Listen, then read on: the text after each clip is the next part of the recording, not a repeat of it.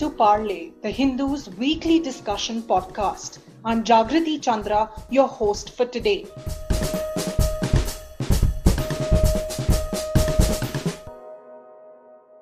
This time, we are discussing the issue of age of marriage for women. The Prime Minister, in his Independence Day speech, announced that there could soon be a decision on the issue, sparking a widespread debate. Joining me today are Madhu Mehra, the Executive Director of Partners for Law in Development and co founder of National Coalition Advocating for Adolescent Concerns. I also have Jaina Kothari, the Executive Director of the Center for Law and Policy Research and Senior Advocate at Supreme Court. She also argued for an intervener when the Supreme Court declared child marital rape as a criminal offense. Madhu, I'll come to you first. I would like to ask you that, uh, you know, when the Prime Minister in the Independence Day speech said that the government was reconsidering the minimum age of marriage for girls, um, uh, this has led to a lot of debate, and we've heard from you also on several occasions on this. Um, the question posed to the task force appointed for the purpose is to consider increasing the age of marriage uh, for girls from 18 years um, to 21. Do you agree with the move to increase this age for women?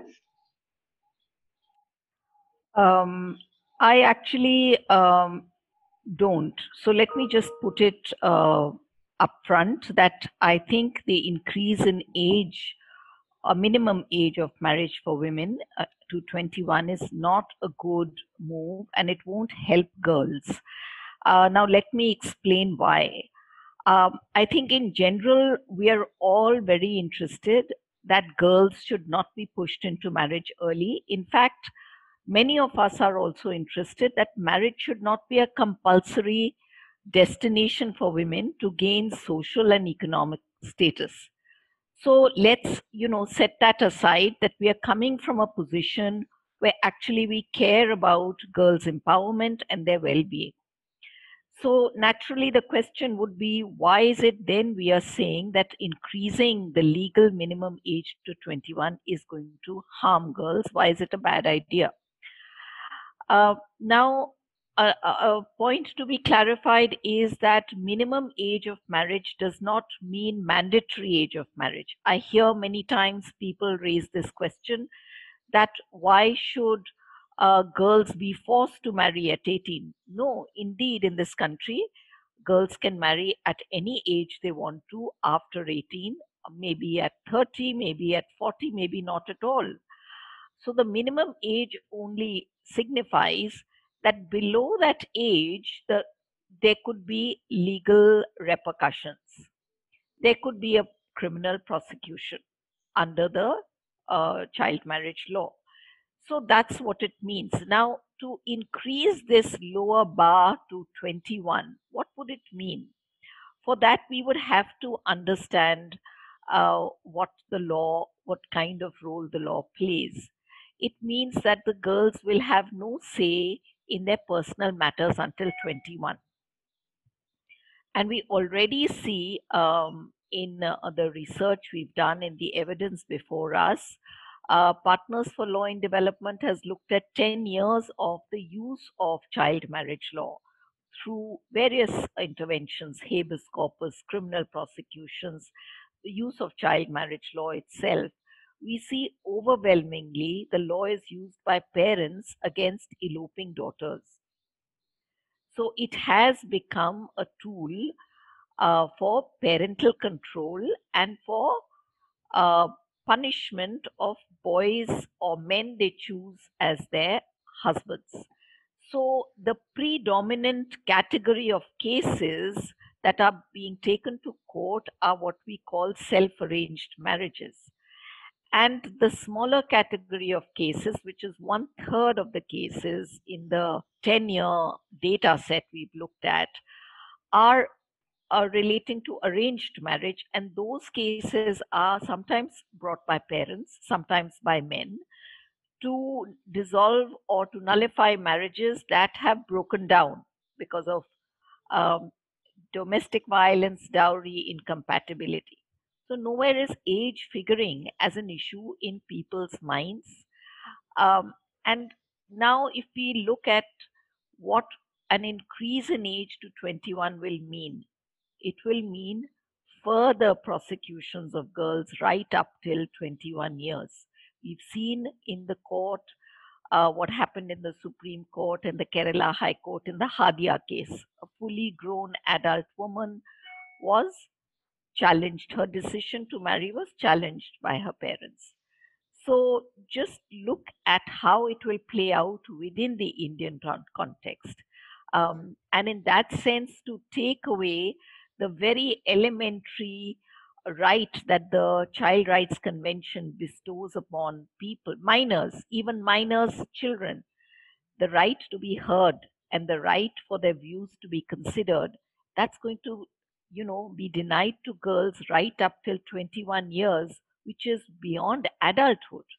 And so there is no reason uh, why uh, it should, there is no gain. In fact, there is harm. Okay.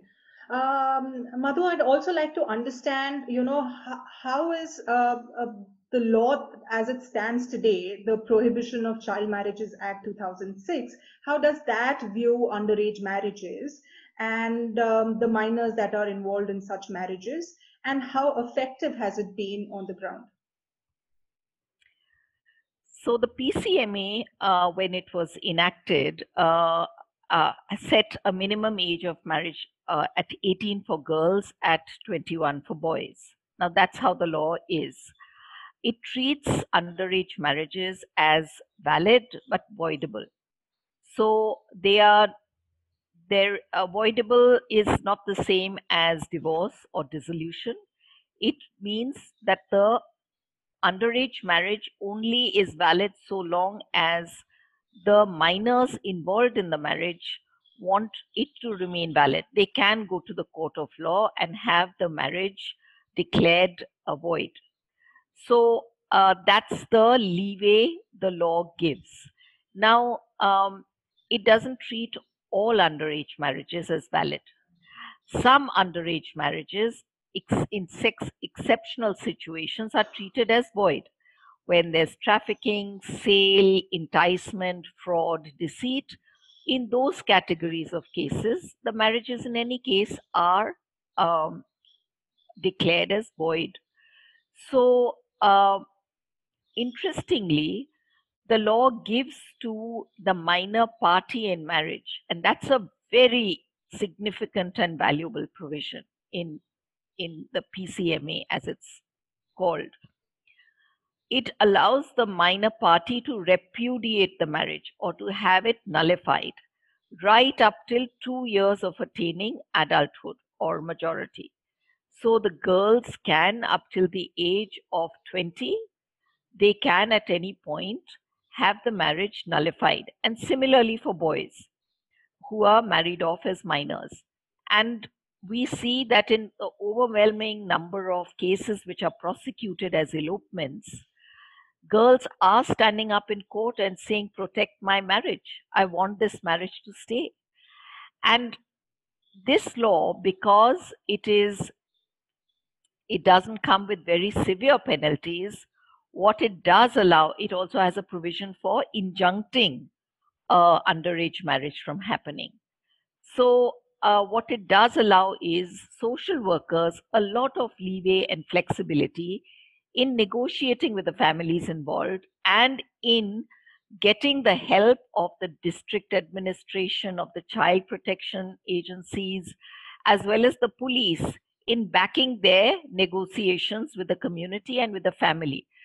They usually and we've done a countrywide documentation of this they usually do not use the law formally to prosecute because formal prosecution means the parents of the girl will be immediately put in, uh, taken into custody. And that's a non uh, it's a cognizable, non bailable offense. So they try to avoid doing that, but they use law to persuade. And we also know that uh, social workers do it at great risk to themselves. We know the case of Bhanwari Devi, who was gang raped for stopping a child marriage.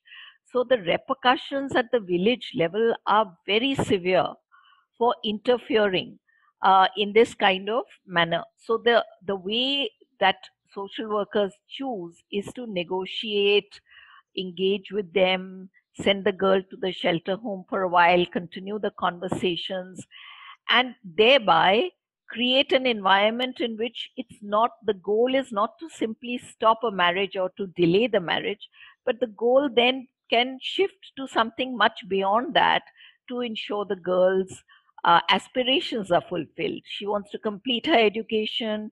She wants to join a you know youth club and so on. So it becomes a much more empowering process. Once you make it void, the social worker's role in interven- intervening and in engaging with community uh, completely goes out.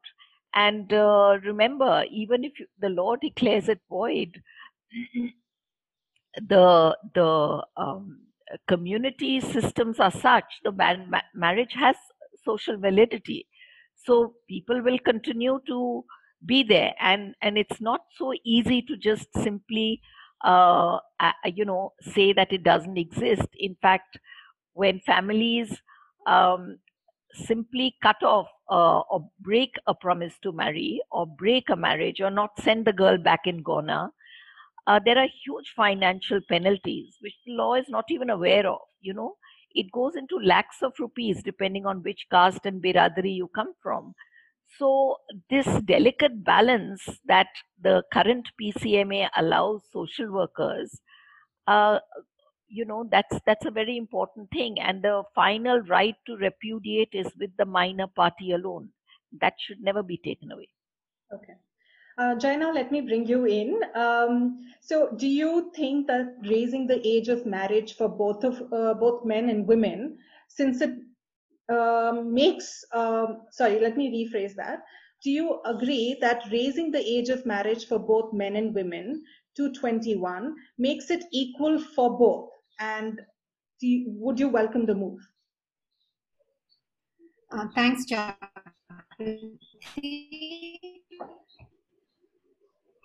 I welcome the move to make the equal for both men and women, uh, but I don't welcome the move to increase it to 21. So uh, one of the uh, big demands, I think, um, human rights activists, women's groups, child rights activists, is that the age of marriage should be equal for boys and girls um, you know, uh, we've had uh, this differing age of 18 for girls and 21 for boys under the PCMA. And this was the same age even under the previous law, the Child Marriage Restraint Act, which was a 1929 law.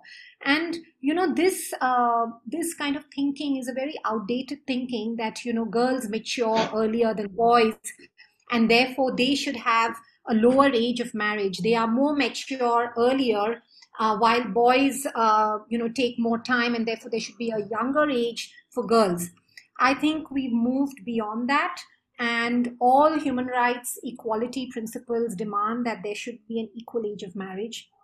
And just to give an example, I mean, you know, the Law Commission report has uh, recommended that uh, this was a Law Commission report which was uh, uh, uh published in 2008 uh, on reform at family law.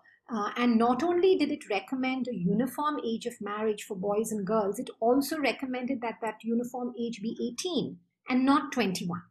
Uh, I'll get to why I feel it shouldn't be 21, but I want to first outline and give an overview of all the recommendations that point to make it 18 years. Uh, so the Law Commission has uh, recommended that. Uh, the National Human Rights Commission recently in 2018 had a large national consultation where again it recommended that there should be an equal or uniform age of marriage for boys and girls. All our legislations where you say the age of majority. Now, here I'm talking only about age of marriage and not uh, anything to do with consent or age of consent for sexual intercourse. I'm talking about marriage. Um, so if we say that the age of marriage should match with majority, you know, all our other laws, such as the Majority Act, which gives you rights to vote, which gives you rights to enter into contracts, all of those are at the age of 18 and they're equal for men and women. Um, even the Supreme Court in the uh, uh, independent thought case, when it looked at child marriage, the court looked at a child as a child and not as male or female in some parts and said that it's accepted universally that a child uh, is someone who's at the age of 18 and so that should be the age of marriage. Even if we look at our international commitments the un um, the cedaw committee also recognizes or recommends 18 as the age of marriage. So one is that certainly there has to be uniformity um, I don't think, uh, I, I, think if we're looking at law reform, we should not have these differential age of marriages. Uh, what it also does in the context of the PCMA is that, um, like discussed uh, by Madhu earlier, that there is a two year period for annulling a marriage. Even if we go by the current law, uh, look at how it impacts girls and boys differently. A girl who's married at 18 gets two years' time to repudiate her marriage, which is when she's 20. And that's still a fairly young age. Consider a minor girl who's 17, who hasn't had the uh, you know capacity to refuse or resist marriage and is forced into the marriage. Uh, do we think that when she's 20, she's going to have the wherewithal and support to actually go to court and annul the marriage? And where a boy is, say, married at 19 or 20, he can actually annul the marriage till he's 23, which is two years after 21. So, in many different ways, this unequal age of marriage impacts girls uh, more adversely than boys, and there should be a uniform age of marriage. I certainly don't think it should be increased to 21. Um, in fact, one is two arguments for that. One is that I think uh, there's a universal uh, uh, agreement that the age of marriage, not I mean, not just in India but internationally, should be 18. And I think in India, in the Indian context, even the current age of marriage of 18 and 21, you know, 18 for, for girls, you know, we find that implementation is extremely hard. Uh, we have a high percentage of child marriages. So I think there is no basis to increase it to 21. If the concern is you know there should be uh, lesser uh, you know lower pregnancies younger pregnancies. I mean of course there are different ways to address that but uh, the resol- the you know the solution is not to increase the age of marriage.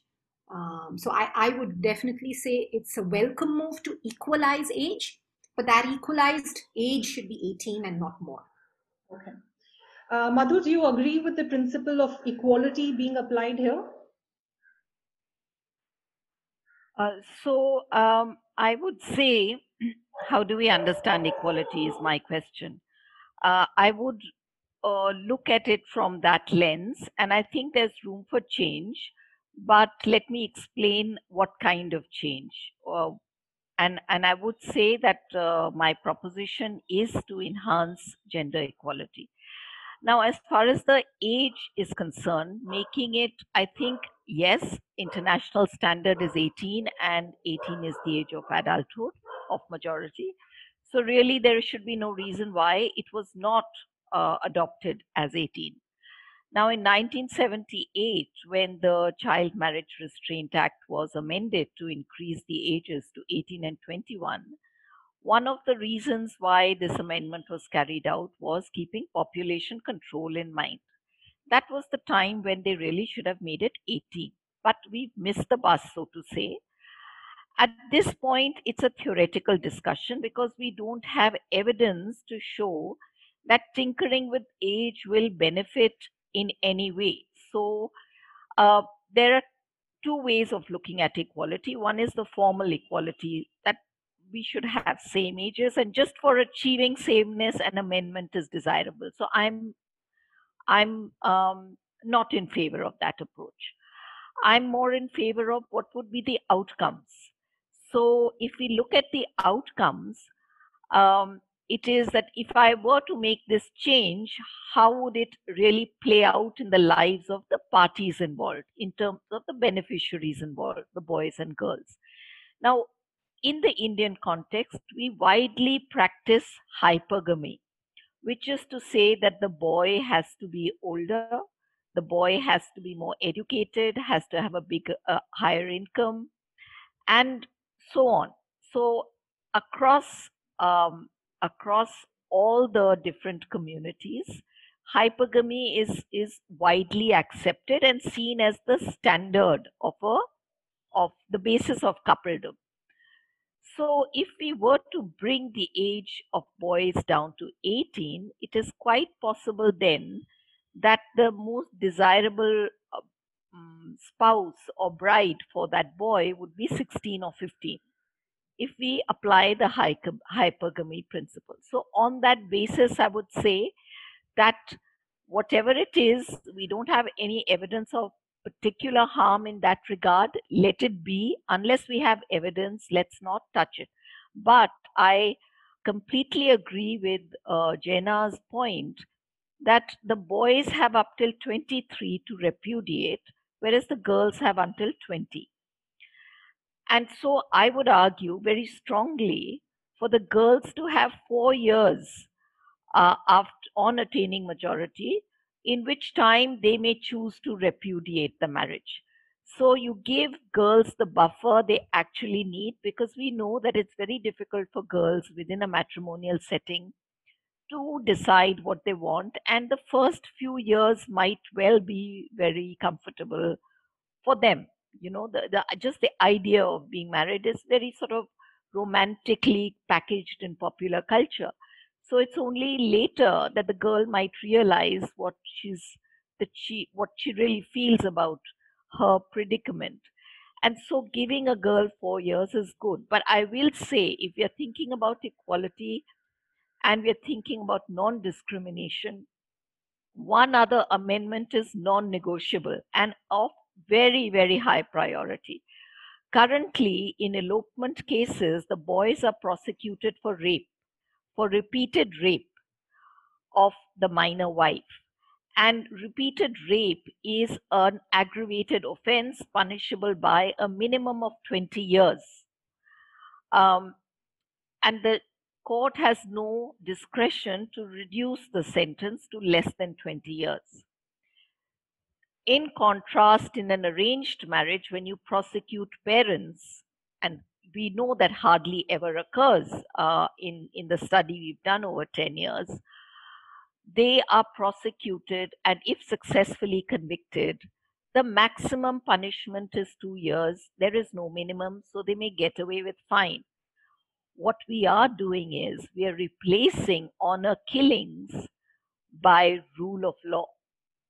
We are playing out honor based retaliation by the law, and that is absolutely unacceptable. It is heinous and it's, it's so serious that it must be taken note of, and the age of consent needs to be brought down immediately at the earliest because this is what should concern us that young mm, uh, young people who are either still minors or they are just uh, you know 18 and above are having to be prosecuted because of the nature of law for such draconian offenses uh, when actually they've not committed a crime. You know beyond puberty uh, it is uh, biologically um, uh, uh, uh, it's it's biologically um, you know driven the interest in sexuality the explorations and so on. So to punish uh, to bring in the law for consensual non-exploitative non-coercive relations between peers is a big flaw that needs to be corrected. Okay. So this um, argument leads me to my next question to Jaina. Jaina, um, I want to ask, uh, you know, uh, ask you how can the law protect adolescents and young adults falling in love, eloping, and then inviting retribution from their parents and community? Yeah. Uh, thanks, Jagriti. Uh, yeah, so I think this is an important question. Uh, what about young adults and their uh, uh, uh consensual sexual activity and how can the law respond? Um, and here I would really uh, make this argument that I think in India we have to look, the law has to look at age of marriage and age of consent differently. Right now, all these issues uh, are happening and taking place because both these ages are conflated. The age of marriage and age of consent is 18. Um, and so what happens is that one is that you uh, do have a situation which we have to recognize that young young adults who are much younger than 18 are engaging in sexual intercourse consensually. I mean, we have to address that. And we cannot uh, say that uh, by keeping the age of consent for sexual intercourse as 18, what you're doing is that you're criminalizing consensual sexual activity uh, uh, that young people are engaging in, which then becomes dangerous, right? Because then they have to run away from home. They can easily be, you know, charged with criminal offenses, which are mostly the boys who are charged with criminal offenses. And then this whole kind of uh, there's a pressure on getting married uh, because the age of marriage is also 18. So a, a, a lot of times young people, young girls especially, and I would like to emphasize that, that more often than not, in uh, these uh, runaway relationships, the more often than not, I'm not saying in all cases, the girl is younger than 18. Often the boy is older, but because there is so much fear of criminal charges being pressed because the age of consent is 18 uh, and the girl is much younger, there's a lot of pressure on young people to get married. Now, if we didn't have uh, the age of marriage and age of consent as the same, if the age of consent to sexual intercourse was much younger, say it was 16, and I would strongly argue that there must be a younger age of consent, then the pressure to get married wouldn't be there. The reason they're getting married is because they're afraid of being uh, put behind bars which is what this age of consent does. And then uh, often young people find themselves, young girls find themselves in marriages which they have kind of entered into just to escape from this criminal uh, criminalization. Uh, but the marriage leads to so many other issues and difficulties which a young girl cannot imagine at that point. It forces uh, the girl into, uh, you know, stopping her education, forced into housework, pregnancy, domestic violence, all of that. So, uh, you know, a, a, young person is not able to uh, grapple with the uh, large, uh, the ramifications of marriage. Uh, so I think the law should respond by, I think we seriously need to reconsider our age of, the lowering of our age of consent.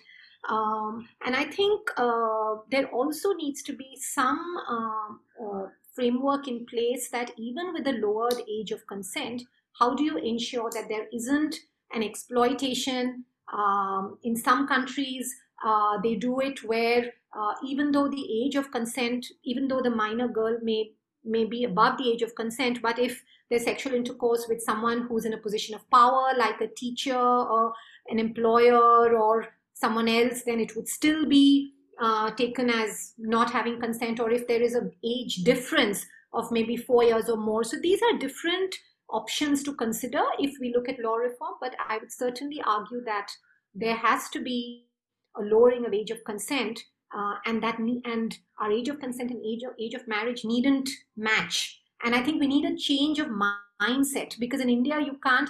Both the ages are the same, uh, and the thinking is largely based on the fact that you can't have sexual intercourse without marriage. You know, so I and I think um, uh, a difference in both ages will allow for that and hopefully allow for um, younger people to safely have sexual intercourse. It would allow them to get access to adolescent sexual uh, materials.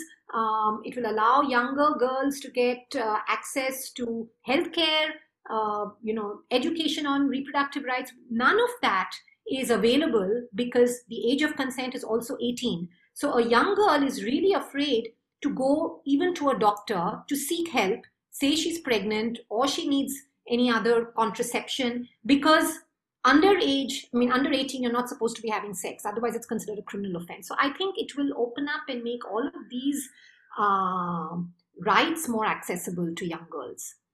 Okay. So, uh, Jaina, um, um, you know, the debate that we are having today uh, emerges from the Supreme Court judgment of 27, which said that uh, sexual intercourse with a child bride under 18 years would be considered rape, uh, just like for brides under 15 years. Uh, this has also led to the government mulling over amending the law to make all child marriages illegal or void ab initio. Do you think this will help girls trapped in such marriages? Um, yes, there has been a big debate on making uh, child marriages void, uh, and this has uh, happened in Karnataka. I do, uh, I do think that it's important uh, to have uh, our PCMA, which is the Prohibition of Child Marriage Act, declare child marriages void ab initio, which means that all child marriages, underage marriages, would be void or would be would not be recognized as valid marriages. Um, and, uh, and I think it would help uh, young girls who are forced into marriages and talk, uh, to, uh, to come out of it. But I think there's a larger issue. The larger issue for, uh, uh, for making child marriages void is that one is that we need to recognize child marriage as a human rights violation. And why do I say that? I say that because um, and you know this is this has been extensively documented. There are studies um, on health on violence on pregnancies done not only in india but in but the world over but certainly in india by the national um, uh, health and family survey uh, regularly. Child marriage shows that uh, it endangers the lives of young girls because it exposes them to increased domestic violence, to marital rape, and to early pregnancies, and a whole host of other health complications. So, child and it also deals or uh, it leads to a violation of many of their other rights their rights to education and uh, their rights to, uh, you know, uh, all other choices in life. So, child marriage certainly is, if you look at child marriage at the age of 18, uh, I mean, child marriage below the age of 18 is a human rights violation, and we have to recognize that uh, will it uh, will will uh, making child marriages void will it uh, uh, how will it help young girls? You know that's the question. Uh, one issue is that it certainly will signal a message socially that child marriages are not valid and socially will make them less acceptable. Now of course child marriage is a social issue and I don't think that uh, just one change in the law will overnight uh, change uh, the social mindset of conservative families uh, all over India. It is going to take time, but we have to uh, signal that if, if we are saying that there's an age of marriage and the age of marriage is X, then any marriage under it should not be recognized. And that's what the Supreme Court said in, in the independent thought case. The Supreme Court said that uh, while on the one hand, Parliament has prohibited child marriage, it is ambivalent about it because it, uh, uh, even though there is child marriage, it is it does not make it void. It, so it therefore allows it to happen, and therefore what happens is that socially, communities, families, and uh, uh, you know social groups accept it. The minute uh, there's a girl and boy and uh, uh, and here i'm talking about non-consensual relationships uh, where there is a child marriage even where activists go and call the police and ask them to stop it. There is so much social pressure. They say you know this is marriage and even the police know that ultimately it's going to be a valid marriage and it's only going to be voidable if either of the parties take any steps. So so child marriage is very difficult to be stopped, even where people know about it. I think it leads, because child marriages are valid, it puts more pressure on young, young people who are in consensual relationships also to escape the harassment by their parents. You know, you may want to be with your boyfriend and, you do, and your parents are stopping you, but then you take the extreme step of marriage because you know that that marriage will be recognized so and socially accepted so I think um, I, I, think uh, if we want to ensure that the rights of young girls are protected, and we and we if we recognize that child marriage is a human rights violation, we have to ensure that uh, child marriages are considered void. Of course, it has to go along with some measures to protect young girls because I don't think it's going to be so easy for many of them to immediately get out of it, even if such an amendment is uh, is, is brought into force. So there have to be measures that where the girl, where the marriage has taken place and it is therefore void thereafter, uh, the girl in the marriage who, you know, of a, uh, the girl who, whose marriage has been, you know, declared void or has been rendered void has the protections of uh, either maintenance, pr- protection orders from domestic violence, child support if there's a child. So all those uh, provisions or protections have to be there. And I just want to give, you know, uh, conclude this by giving an example. You know, uh, two years ago, we had this young girl who was 13 years old. She came to our office in CLPR and she had been uh, taken away by two boys, older boys in their 20s, who were in her neighborhood. She was not studying, she was just at home all day. She was forced into a relationship with one of them uh, and married at home. And uh, she would, her parents knew about it, but they, they couldn't do anything or they weren't bothered enough to do anything about it. Uh, she was taken away by these boys. And then she herself, with the help of another, an organization that rescued her, said, I want to declare my marriage as void. And in Karnataka, because we had the amendment, the Karnataka amendment, the family court could at least declare the marriage void. Uh, and she could, uh, to some extent, therefore, you know, get out of that pressure, which even her family wasn't really bothered to uh, do anything about it. So I think uh, in the long run, it will help. It will give a message that child child marriage is not valid, and I think over time it will uh, assist uh, in ensuring that socially child marriage is not acceptable at all. Okay. Um, Madhu, what do you feel about uh, this ambivalence within the law that Jayna was talking about? And what does your uh, field experience suggest uh, in terms of what might be the effective way of tackling underage marriage? Uh, so, if you look at uh, uh, what the ground reality is, and I, I always think that uh, because an issue like child marriage is a social issue and it's also an economic issue in some sense. Uh, it's important to look at it from not just the lens of the law, but from the lens of what's happening, what's playing out in society, uh, does the macro data, what does the national data have to say.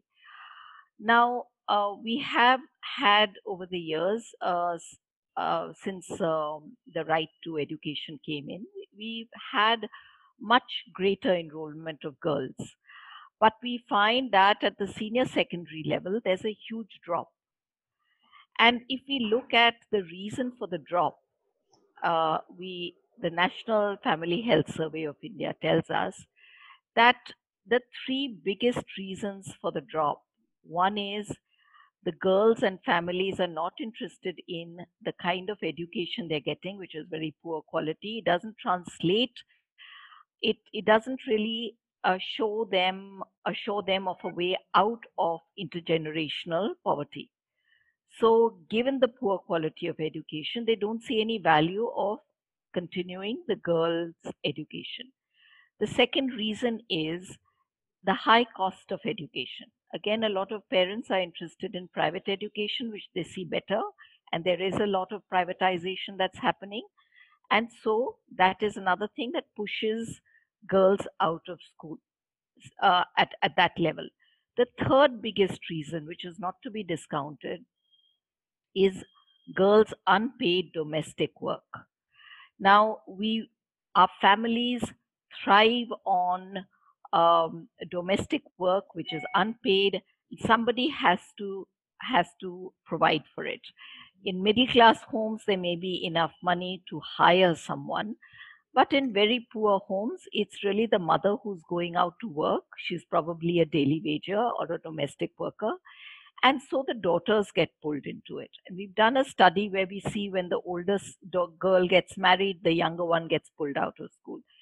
Marriage is not at all a significant reason for girls to be pulled out of school. So I think this myth that somehow they are getting married and they are having to leave education, that's completely not borne out by the national data.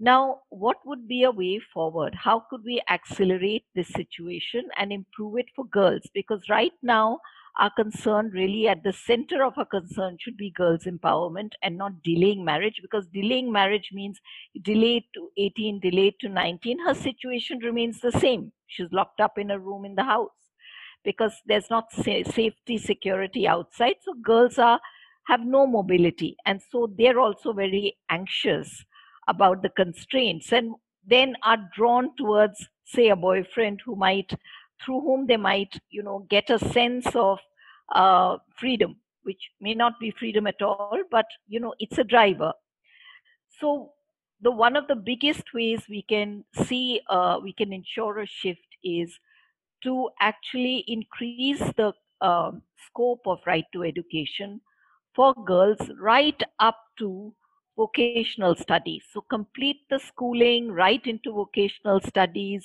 special programs and uh, enabling provisions for girls from disadvantaged backgrounds because underage marriage is an issue of poverty. It is a symptom of early adulthood. Even the boys that we look at, they're dropping out of school early to do petty jobs and daily wage. The girls are doing housework and daily wage. So it's an overall scenario where they are pushed into early adulthood and marriage is part of adult responsibilities. That's what we need to change. I think a formal law approach will again run completely, uh, you know, in a sense, superficially, and it will do more harm than good. Now, while I agree that underage marriage does um, stymie a girl's um, you know possibilities and and her life chances. But i would say that to introduce criminal law and punishment and to declare it void is like saying hunger is a human rights problem and the way to address hunger is by criminalizing those who have less food or eat one meal. It's equivalent to that how would you change? If you recognized hunger as a human rights problem how would you change the situation? By actually making provision of food security for those who go hungry. And i think same for child marriage. Uh, we have to ensure that more opportunities open up. At the moment india has the lowest participation of women in the workforce. Covid has introduced and you know Uh, has exaggerated the economic crisis that we are undergoing. And in that context, girls have been pulled out of school. So, in, in poor communities at the school level, in the rural areas, there is no digital education that's happening as we see in the urban context. So, girls are sitting at home, and keeping them at home is very unsafe for families because there isn't much for girls uh, you know to do. It's not very safe to go out. So in the worldview of the families and the community the best way to ensure her safety is to ensure she's married. So she doesn't elope. And you know chances are that if she knows she's going to be married at the same time and if she finds somebody that she likes uh, whether or not it's a good match by you know the world standards she is going to uh, go with that choice because she knows that she would otherwise also be married. You, you know, the life prospects are, are sort of almost um, a given in that context. So, uh, what we need to do is really to ensure that the decision making is with the girl alone uh, in terms of whether or not she wants to stay in the marriage.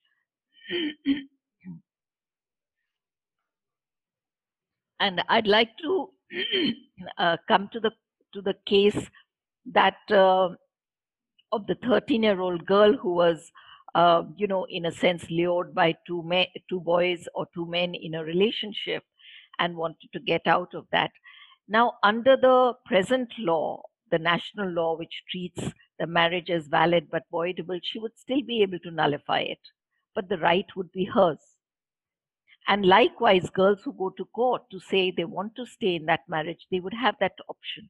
So the voice of the girl would be paramount uh, in in that scenario. And even now, we are seeing across the country where there are active um, community-based organizations and youth groups, they are helping girls who reach out to them and say, please stop, my parents are about to marry me.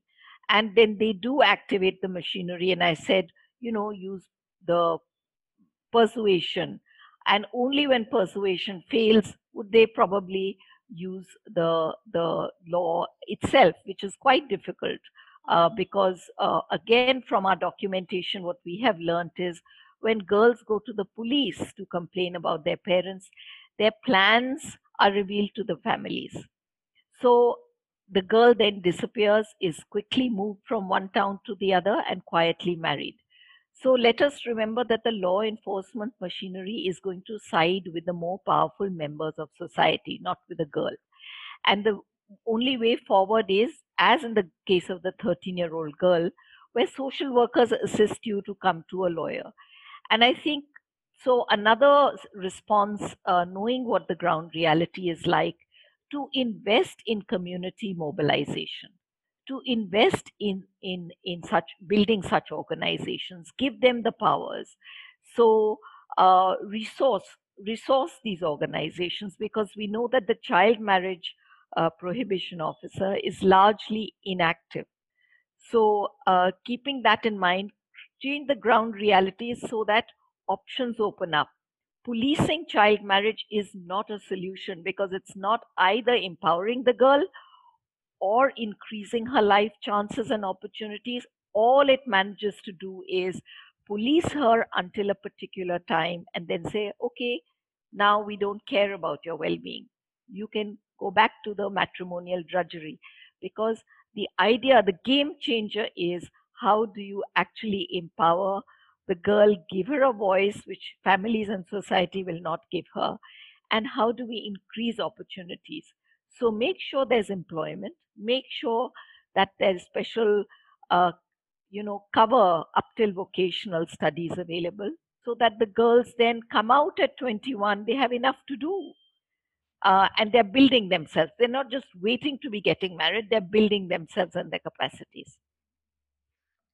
Uh, I'll uh, come to you for the last uh, question. Um, in your previous answer, uh, you spoke about this particular case where CLPR could intervene. Could you give us a sense of what's happening in Karnataka, which has amended uh, PCMA uh, to render child marriages void ab initio? Has that helped girls? what is the situation in the state like? Yeah. So in Karnataka, there was an amendment in 2017, uh, quite an important amendment, which uh, made which amended Section three of the uh, PCMA, making child marriages void ab initio. And this amendment was brought about uh, based on the recommendations of the Justice Shivraj Patil Committee. Uh, this was a committee set up uh, where Justice Shivraj Patil, a former Supreme Court judge, did intensive um, um, you know, hearings and uh, investigations across the state and came out with a whole range of recommendations.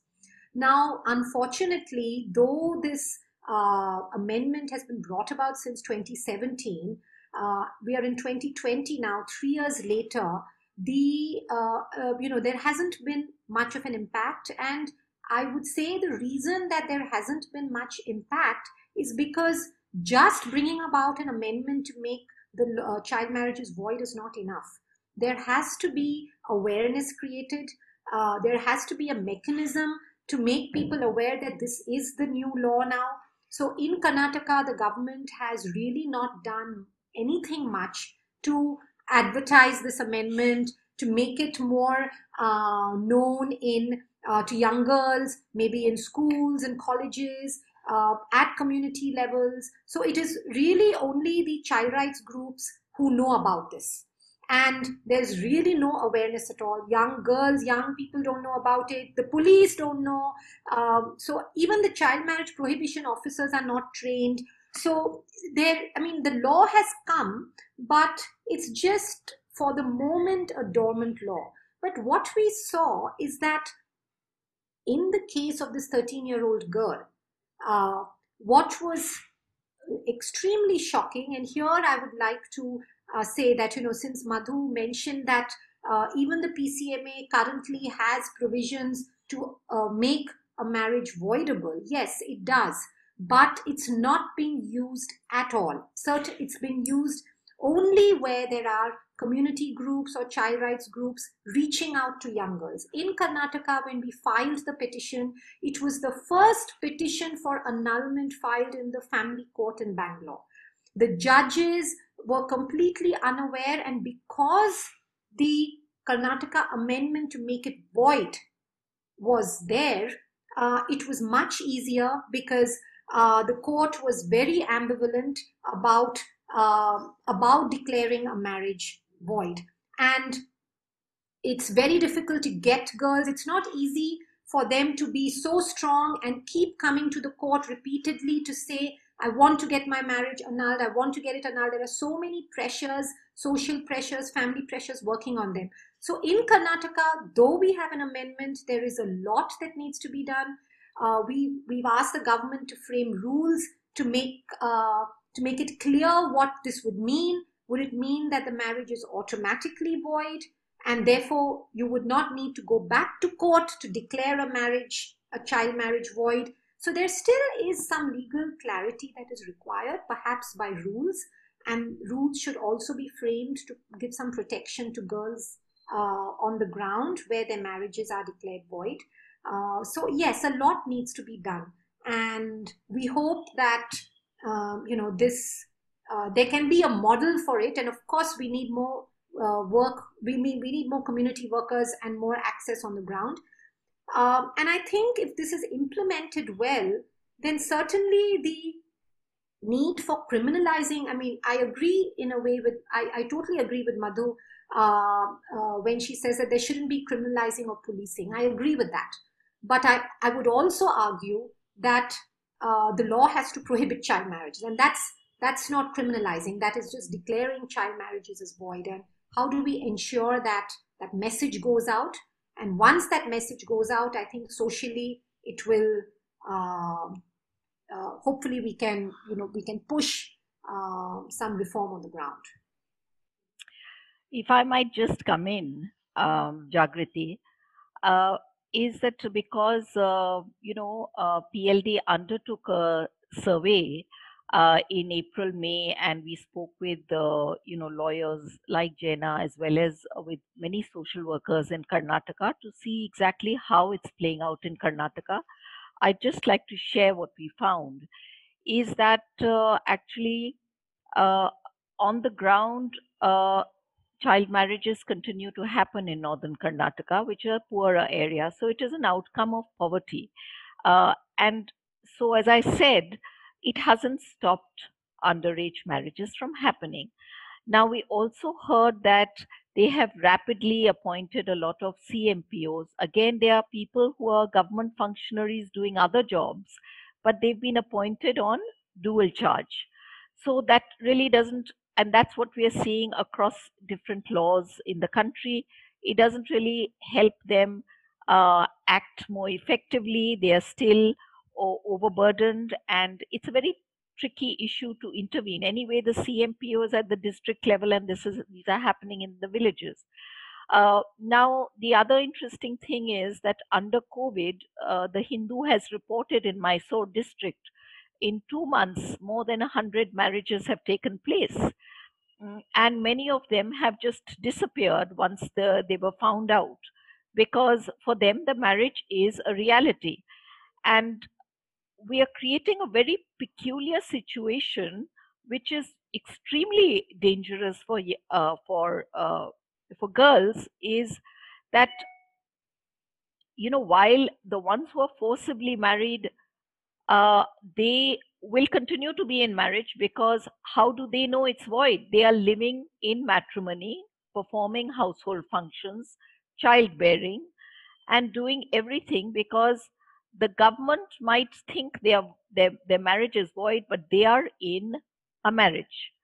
And for those who choose to be, uh, there is no legal protection because when they are prosecuted by their parents, they have no defense. They can't say that their marriage is void and they wish to stay in it. So actually, it's counterproductive to both. And we saw a case, uh, one of the social workers shared with us a case uh, in Karnataka of a, of a minor who was widowed and when she uh, um, sought to claim the pension of her uh, deceased husband, she was told actually her marriage is not valid. So she, her marriage doesn't exist. Now, we can well say that they have the right to maintenance and the child is legitimate, but those are of no succor to a person who's continuing to be within that marriage. She has no matrimonial rights. She has no right to inheritance she has no right to stay in that home. He, the man would have no legal consequences if he married again.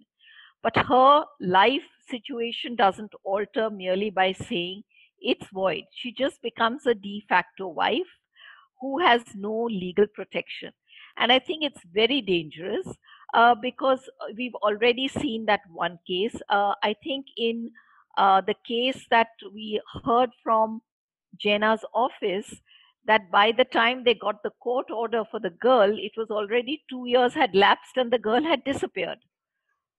So, you know, um, there, these are the difficulties. Law, uh, one is not, uh, law has very little role to play and it should, in a context of such extreme vulnerability, be, be in, enabling, not punitive.